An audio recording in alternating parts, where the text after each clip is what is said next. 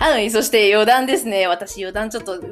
日はですね、ちょっと分割できなかったんですけど、今日は余談分割しております。というのもですね、昨日ですね、ようやくですね、自分キングダムの概念の方は終わったんですよ。かつですね、実はその自分、まあ、自分がキングダムの概念と、もう一個実はやってるのがあって、自分に関する悩み解決チャートっていうのを作ってたんですね。で、それも、それもできちゃったんですよ。不思議だなと思うんですけど、本当にチョプラ博士っていう私が海外のあのー、スピリチュアルメンターと呼ばれてるようなですね、大体医療の、もともとはお医者様だった方なんですけれども、その方がですね、よく言ってるんですよ。あのー、自然の流れで自分が、あの、最小限で行動することによって、最高の結果を出すことができるっていう状態にすることだってできるんだよって、私はどうしてもですね、それをやってみたいなって思ってたんです、もともと。最近気づけばそれがなってるんだなってことが分かりました。なんか、いや、思ってたよりですね、時間が流れてないんですよ。いや、なんか言い方が変ですけど、例えばですね、自分が、あの、もう一週間ぐらいやってる気分だったんですよ。この自分キングダムって。まあまあまあ、トー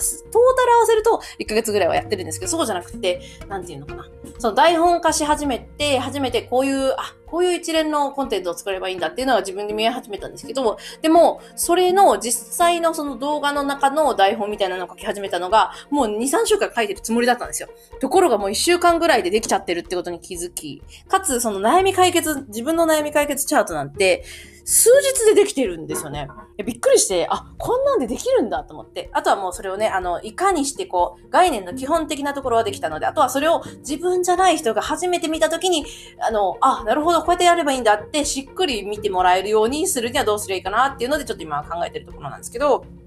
でも、根本のアイディアとかをそうやってすんなりできるっていうのがすごい驚きで、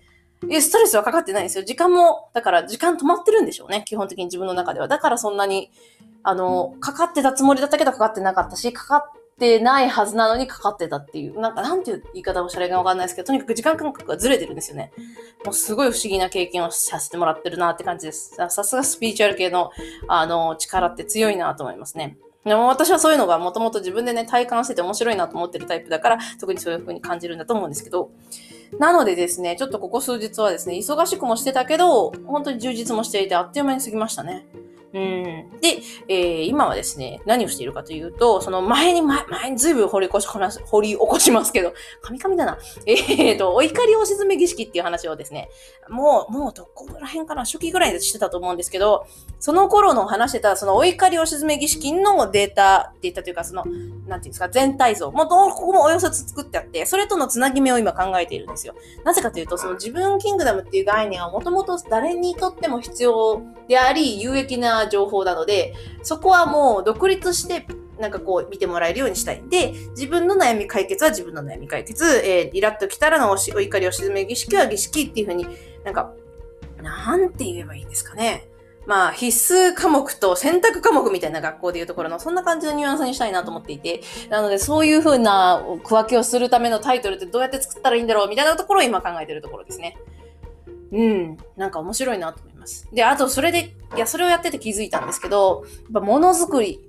01をするとき、まあ、もと根本的な01ではないんですけど、自分なりにちゃんとゼロから作るっていうときには、やっぱり外界をこう、立った方がいいなっていうのはすごい思いましたね。あの、外界を立つってイメージわかるかなえっと、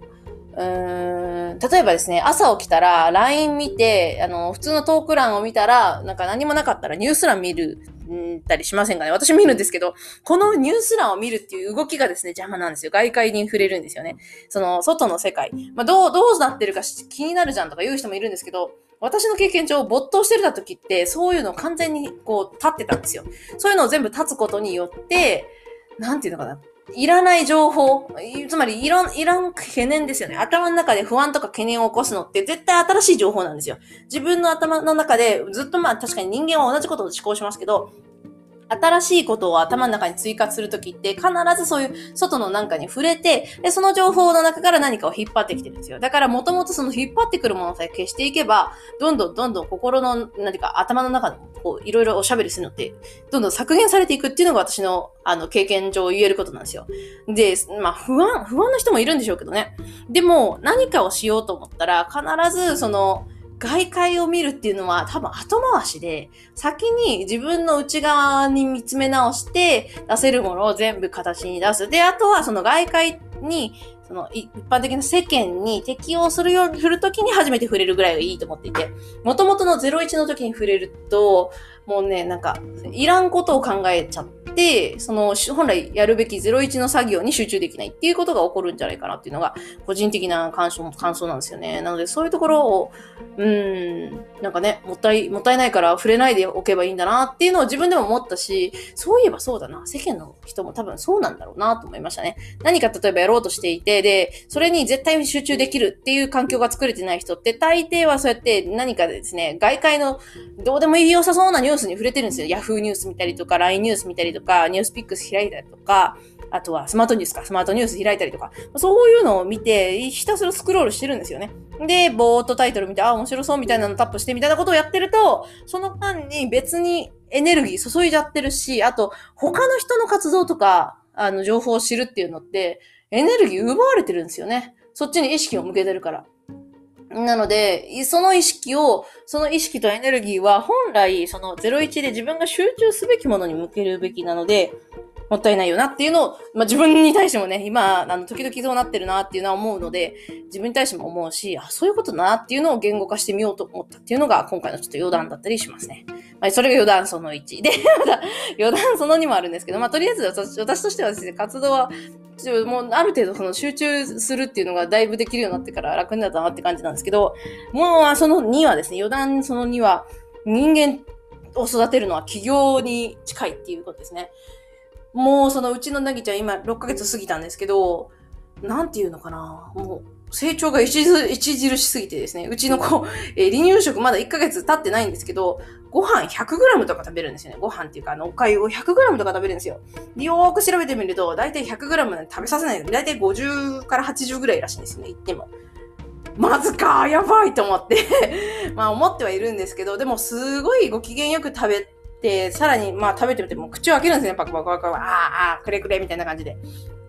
で、かぼちゃもですね、あの、今日 30g あげたんですけど、まだ2日目か3日目ぐらいなんですよね。っていうことをやっていて、やばいな、人間の成長って著しいなと思って。それもですね、もう気づけばもうすぐその離乳食も1ヶ月目になるので、あの、2回食って言って、あの、2回、1日2回食べるような食事に変えていくんですけど、そうなってくると、またですね、リズムのスケジュールを考え直さなきゃいけないんですよ。で、あと、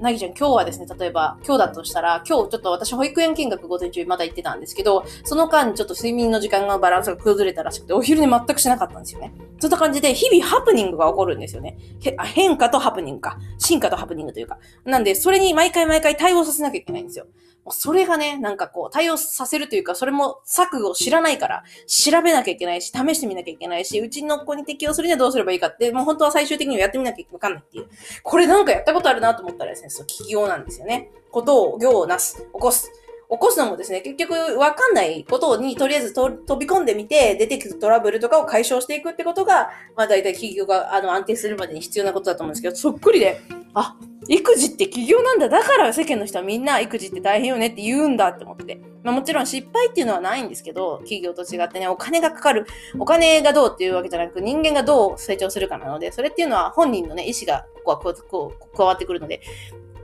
企業と違ってね、あの、そのサービスが勝手に生きて動くわけじゃないですからねっていうのはあるんですけど、なんていうか、すごい、だから、なんていうかな、面白いけど、すごくエネルギーを使うなっていうのを思いましたね。だから今、本当に、もうなんか、何がどんだけ安定しているかによって、私は自分の作業の量が決められるから、やっぱり私はもうすでに起業というような同じようなアクションを今、日々毎日していると。なので、その環境下で自分自身の行動、言動全部を制御するは無理だと。今までなら制御できてたんですよ。だから、昔だったらこんなにできたのになんでできないんだろうってちょっとですね、昔の自分と比較すると結構悔しいっていう時が自分でもあるんですよね。でももうこれはしょうがないなと。むしろ、この今の環境でできることをやること、かつ、その、一番大事なのは命だよっていう話を絶対に自分では忘れちゃいけないなっていうのを改めて今日思ったりしたっていう話ですね。本当に。いや、面白いですよ。本当にリズムが全然変わってきちゃって。さあ、こっからね、どうやって1歳っていうところまでたどり着いて、で、その頃に、こう、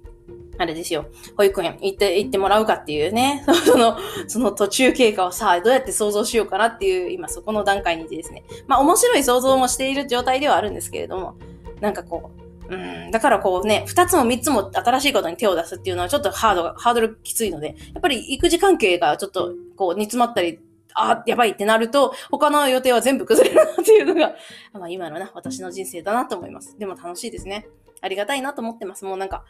その上でもね、こうやって自分キングダム的なものとか作、作れるんだっていう可能性も出てきたので、なので、本当に